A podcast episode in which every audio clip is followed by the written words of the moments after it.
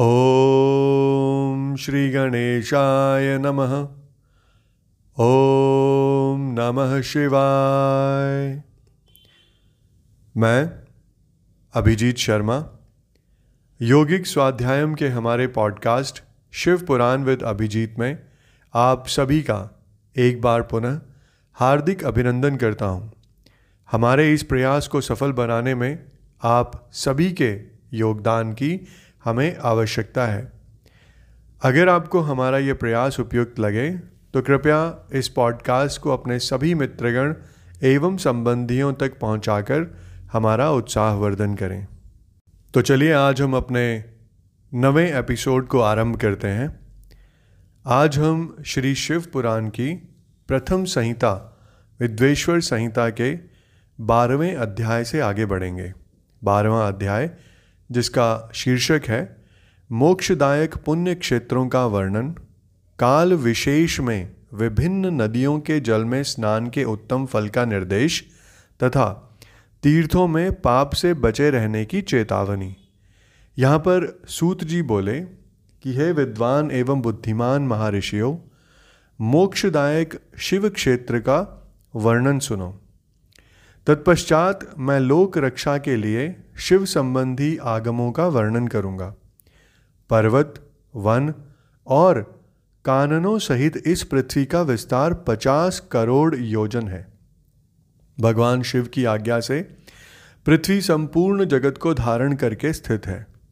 भगवान शिव ने भूतल पर विभिन्न स्थानों में वहाँ वहाँ के निवासियों को कृपापूर्वक मोक्ष देने के लिए शिव क्षेत्र का निर्माण किया है।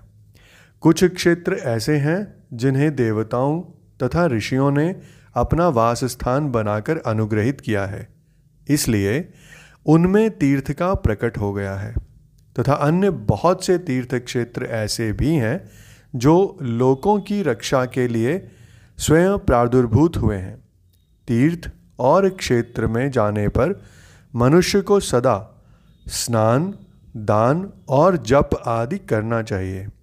अन्यथा वह रोग, दरिद्रता तथा मूकता आदि दोषों का भागी होता है।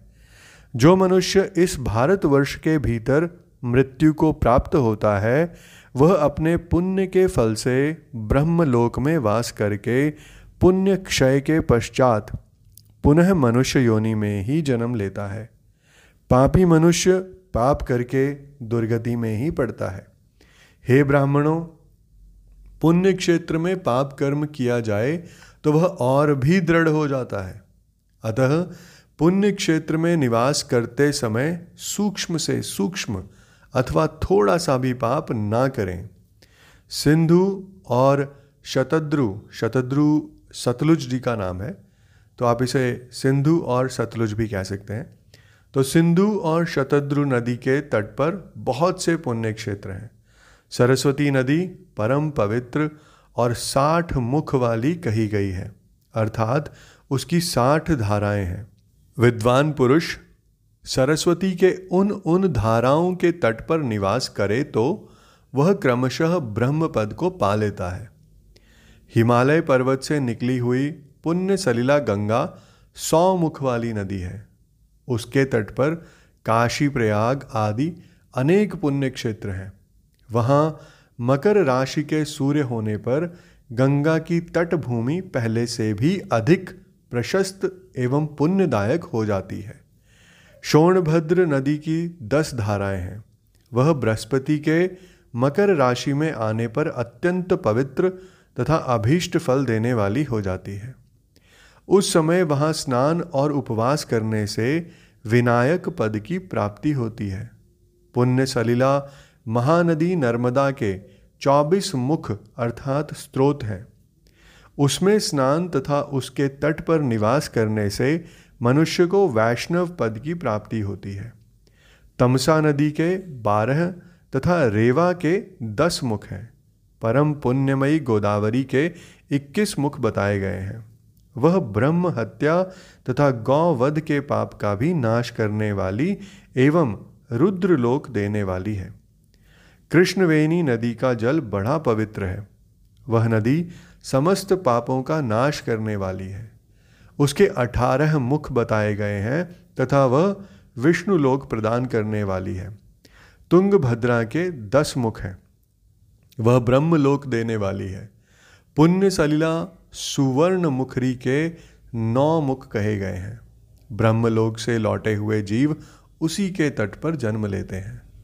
सरस्वती नदी, पंपा सरोवर, कन्याकुमारी अंतरीप तथा शुभ कारक श्वेत नदी है। ये सभी पुण्य क्षेत्र हैं। इनके तट पर निवास करने से इंद्रलोक की प्राप्ति होती है। सहस्त्र पर्वत से निकली हुई महानदी कावेरी परम पुण्यमयी नदी है। उसके सत्ताईस मुख बताए गए हैं। वह संपूर्ण अभीष्ट वस्तुओं की देने वाली है। उसके तट स्वर्ग लोक की प्राप्ति कराने वाले तथा ब्रह्मा और विष्णु का पद देने वाले हैं।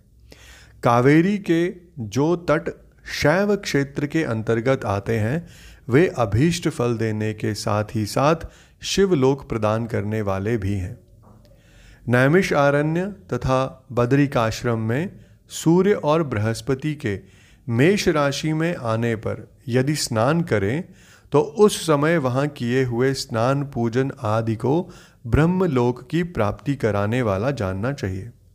सिंह और कर्क राशि में सूर्य की संक्रांति होने पर सिंधु नदी में किया हुआ स्नान तथा केदार तीर्थ के जल का पान एवं स्नान ज्ञानदायक माना गया है।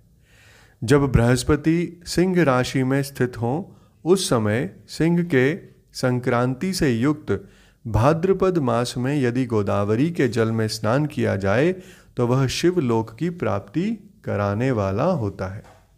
ऐसा पूर्व काल में स्वयं भगवान शिव ने कहा था।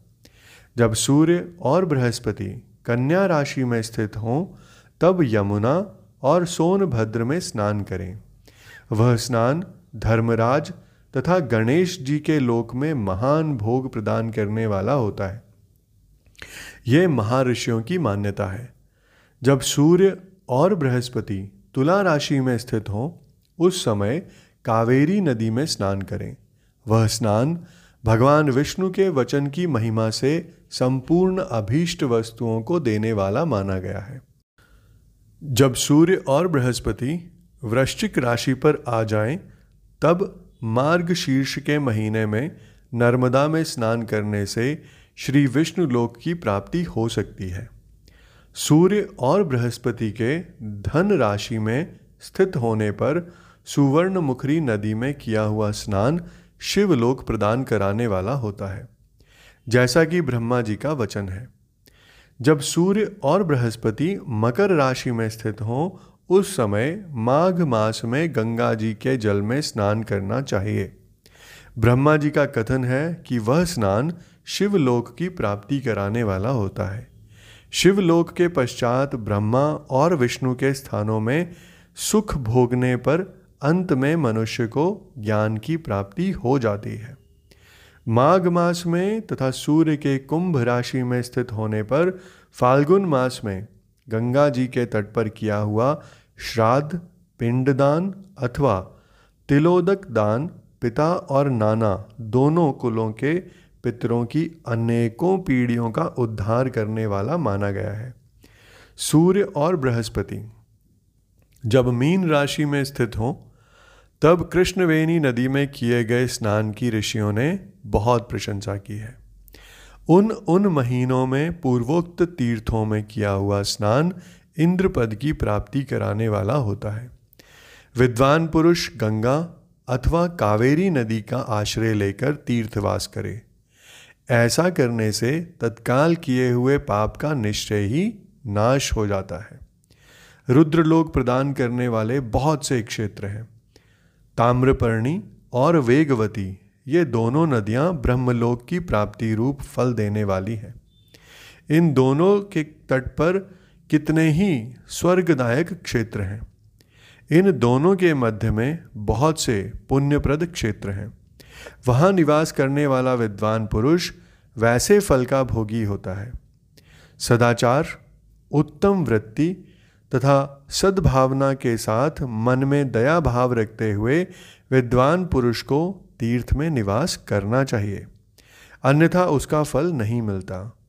पुण्य क्षेत्र में किया हुआ थोड़ा सा पुण्य भी अनेक प्रकार से वृद्धि को प्राप्त होता है।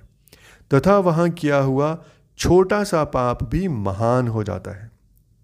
यदि पुण्य क्षेत्र में रहकर ही जीवन बिताने का निश्चय हो तो उस पुण्य संकल्प से उसका पहले का सारा पाप तत्काल नष्ट हो जाएगा, क्योंकि पुण्य को ऐश्वर्यदायक कहा गया है। हे ब्राह्मणों, तीर्थवास जनित पुण्य कायिका वाचिका और मानसिक सारे पापों का नाश कर देता है। तीर्थ में किया हुआ मानसिक पाप वज्रलेप हो जाता है। वह कई कल्पों तक पीछा नहीं छोड़ता। वैसा पाप केवल ध्यान से ही नष्ट होता है। अन्यथा नहीं। वाचिक पाप जप से तथा कायिक पाप शरीर को सुखाने जैसे कठोर तप से नष्ट होता है। अतः सुख चाहने वाले पुरुष को देवताओं की पूजा करते और ब्राह्मणों को दान देते हुए पाप से बचकर ही तीर्थ में निवास करना चाहिए। इसके बाद ऋषियों ने कहा कि, हे सूत जी, अब आप शीघ्र ही हमें वह सदाचार सुनाइए, जिससे विद्वान पुरुष पुण्य लोकों पर विजय पाता है। स्वर्ग प्रदान करने वाले धर्ममय आचार तथा नरक का कष्ट देने वाले अधर्ममय आचारों का भी वर्णन कीजिए। इसके उत्तर में सूत जी कहते हैं कि सदाचार का पालन करने वाला विद्वान ब्राह्मण ही वास्तव में ब्राह्मण नाम धारण करने का अधिकारी है, जो केवल वेदोक्त आचार का पालन करने वाला एवं वेद का अभ्यासी है, उस ब्राह्मण की विप्र संज्ञा होती है। सदाचार, वेदाचार तथा विद्या, इनमें से एक एक गुण से ही युक्त होने पर उसे द्विज कहते हैं। जिसमें स्वल्प मात्रा में ही आचार का पालन दिख जाता है, जिसने वेदाध्ययन भी बहुत कम किया है, तथा जो राजा का सेवक, पुरोहित या मंत्री आदि है, उसे क्षत्रिय ब्राह्मण कहते हैं। जो ब्राह्मण कृषि तथा वाणिज्य कर्म करने वाला है और कुछ कुछ ब्राह्मणोचित आचार का भी पालन करता है, वह वैश्य ब्राह्मण कहा गया है। और जो स्वयं ही खेत जोतता, अर्थात हल चलाता है, उसे शूद्र ब्राह्मण कहा गया है। जो दूसरों के दोष देखने वाला और पर द्रोही है, उसे चांडाल द्विज कहते हैं।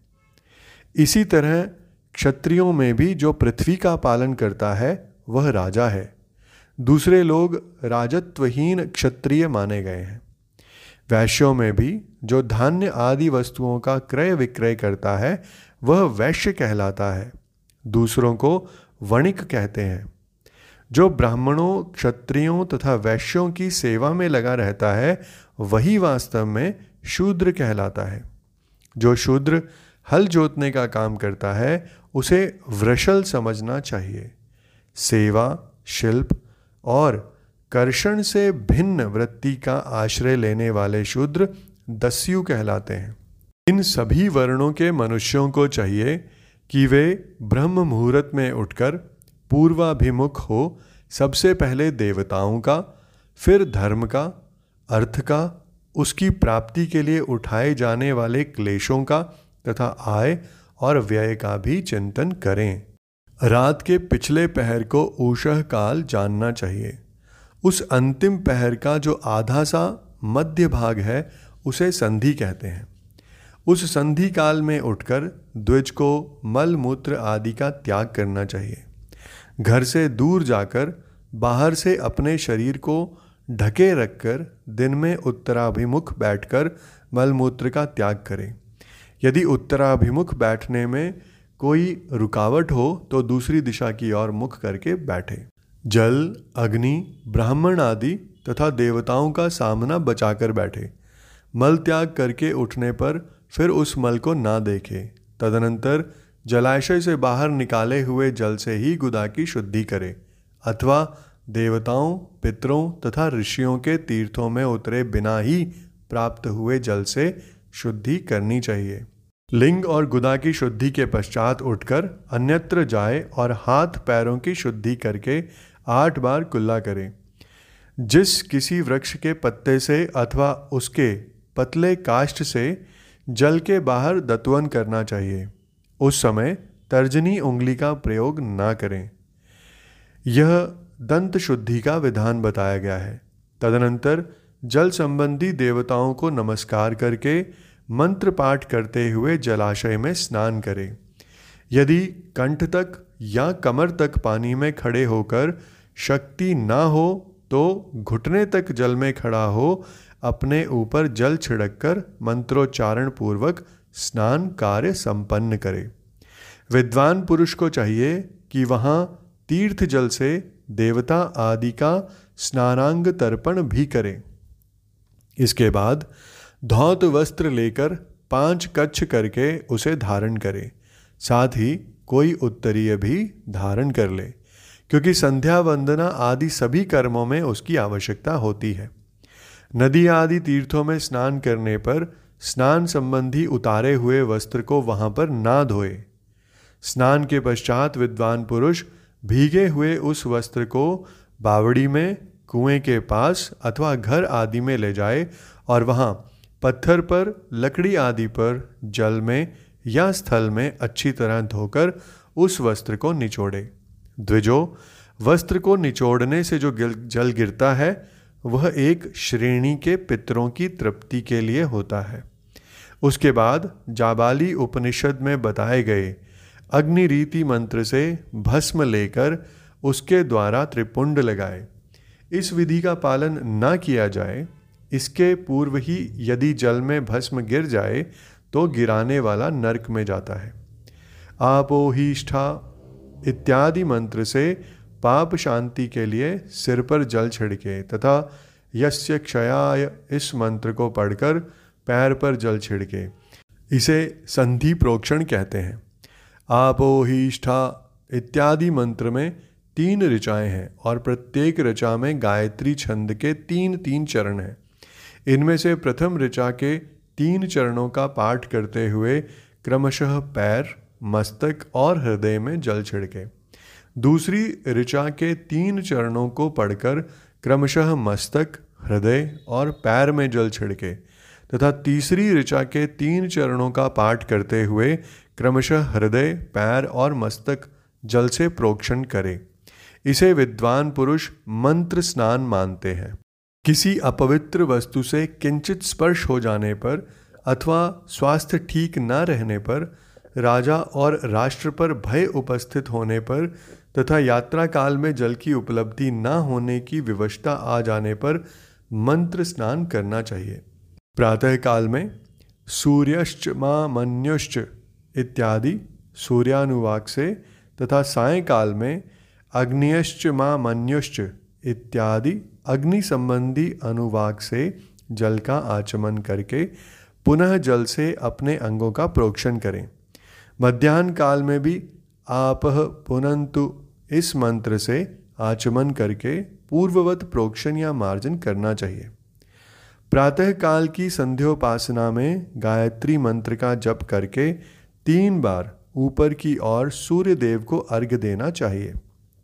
हे ब्राह्मणों मध्यान्ह काल में गायत्री मंत्र के उच्चारण पूर्वक सूर्य को एक ही अर्घ देना चाहिए। फिर सायकाल आने पर पश्चिम की ओर मुख करके बैठ जाएँ और पृथ्वी पर ही सूर्य के लिए अर्घ्य दें, ऊपर की ओर नहीं। प्रातःकाल और मध्याह्न के समय अंजलि में अर्घ्य जल लेकर उंगलियों की ओर से सूर्य देव के लिए अर्घ दें। फिर उंगलियों के छिद्र से ढलते हुए सूर्य को देखें तथा उनके लिए स्वतः प्रदक्षिणा करके शुद्ध आचमन करें। सायकाल में सूर्यास्त से दो घड़ी पहले की हुई संध्या निष्फल होती है। क्योंकि वह साय संध्या का समय नहीं है। ठीक समय पर संध्या करनी चाहिए। ऐसी शास्त्र की आज्ञा है। यदि संध्योपासना किए बिना दिन बीत जाए तो प्रत्येक समय के लिए क्रमशः प्रायश्चित करना चाहिए।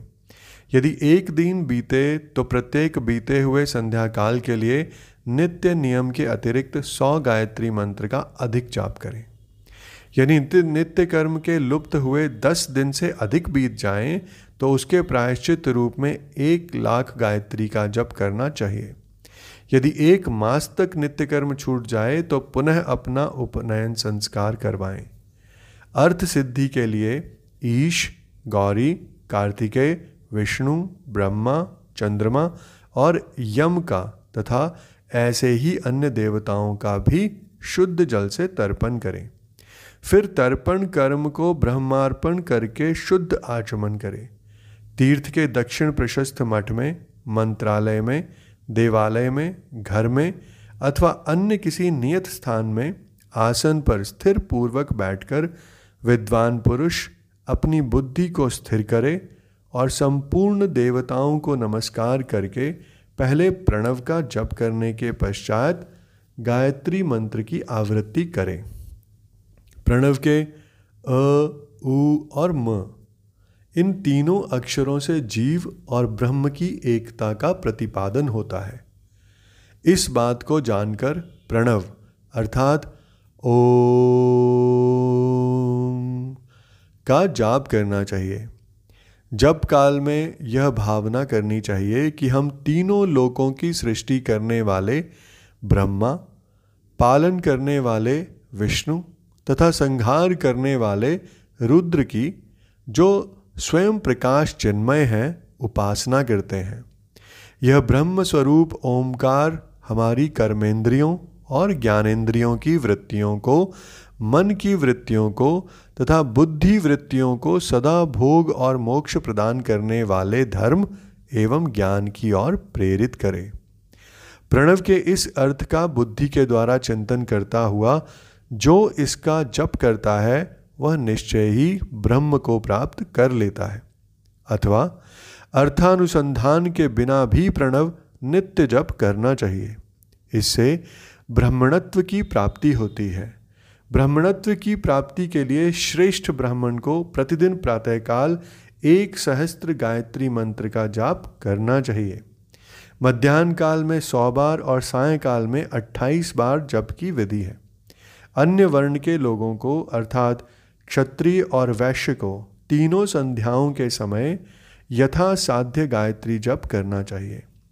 शरीर के भीतर मूलाधार, स्वाधिष्ठान, मणिपुर, अनाहत, आज्ञा और सहस्त्रार, ये छह चक्र हैं। इनमें मूलाधार से लेकर सहस्त्रार तक छहों स्थानों में क्रमशः विद्वेश्वर, ब्रह्मा, विष्णु, ईश जीवात्मा और परमेश्वर स्थित हैं। इन सब में ब्रह्म बुद्धि करके इनकी एकता का निश्चय करें और वह ब्रह्म मैं ही हूँ, ऐसी भावना पूर्वक प्रत्येक श्वास के साथ सो अहम का जाप करें। उन्हीं विद्वेश्वर आदि की ब्रह्मरंध्र आदि में तथा इस शरीर से बाहर भी भावना करें।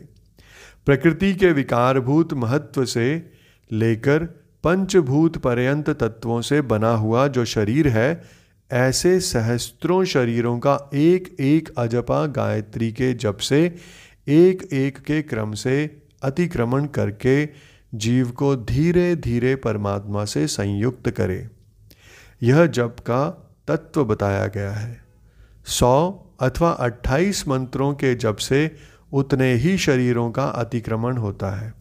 इस प्रकार जो मंत्रों का जप है, इसी को आदि क्रम से वास्तविक जप जानना चाहिए। सहस्त्र बार किया हुआ जप ब्रह्मलोक प्रदान करने वाला होता है। ऐसा जानना चाहिए।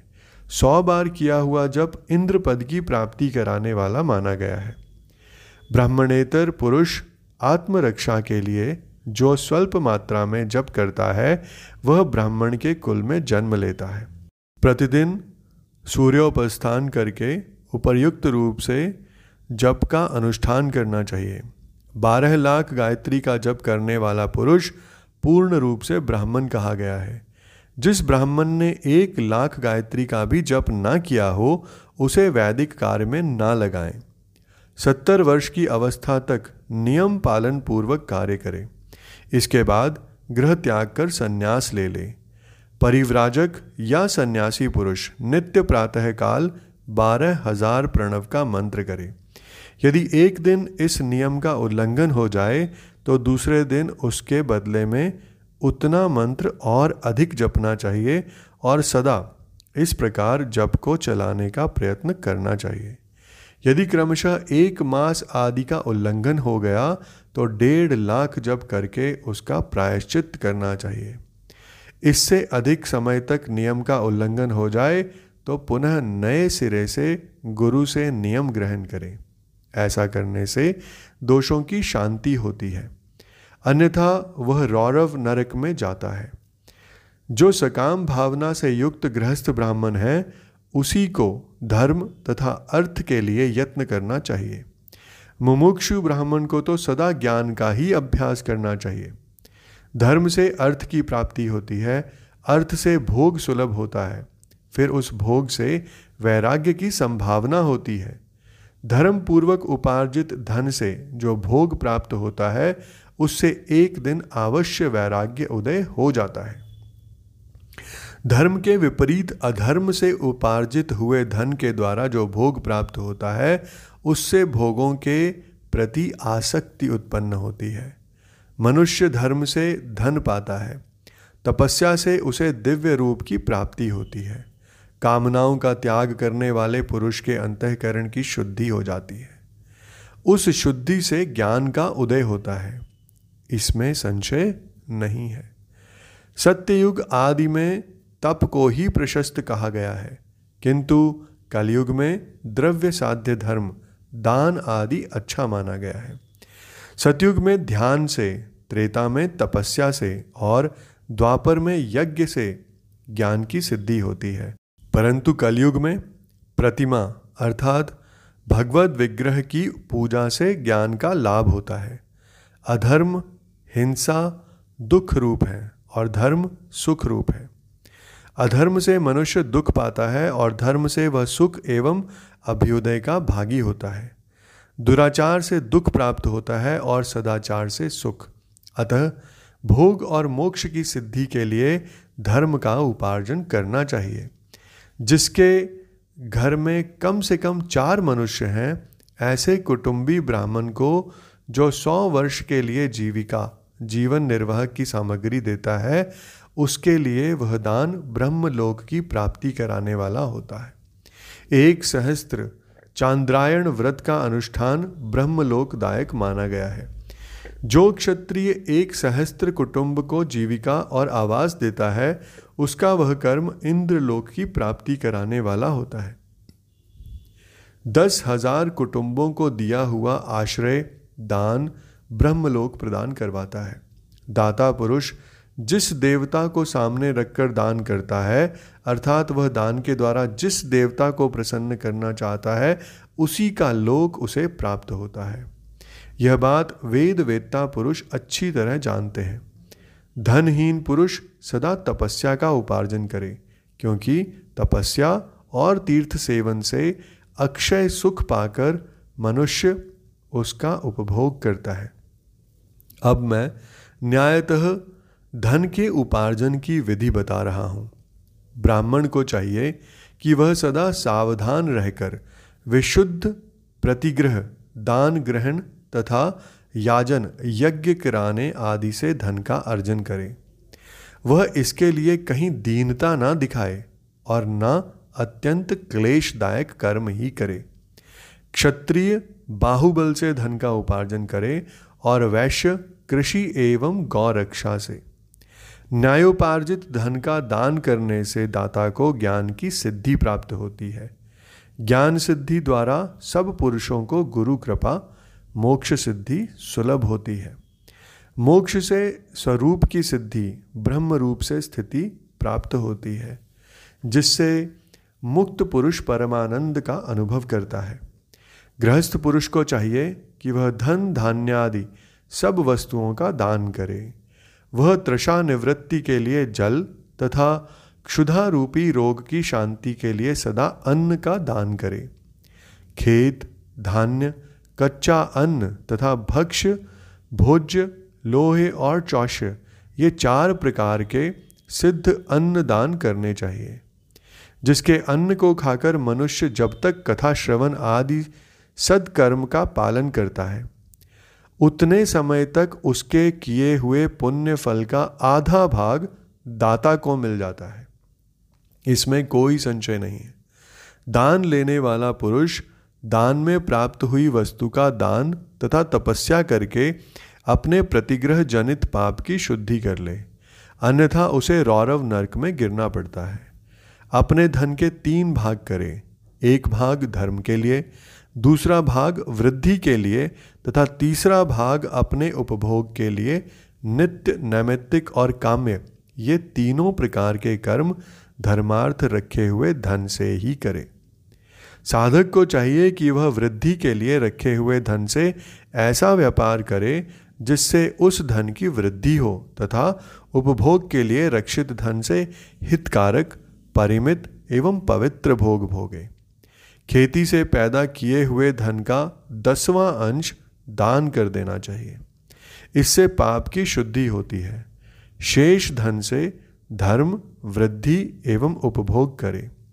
अन्यथा वह रौरव नरक में पड़ता है, अथवा उसकी बुद्धि पाप पूर्ण हो जाती है। यह खेती ही चौपट हो जाती है।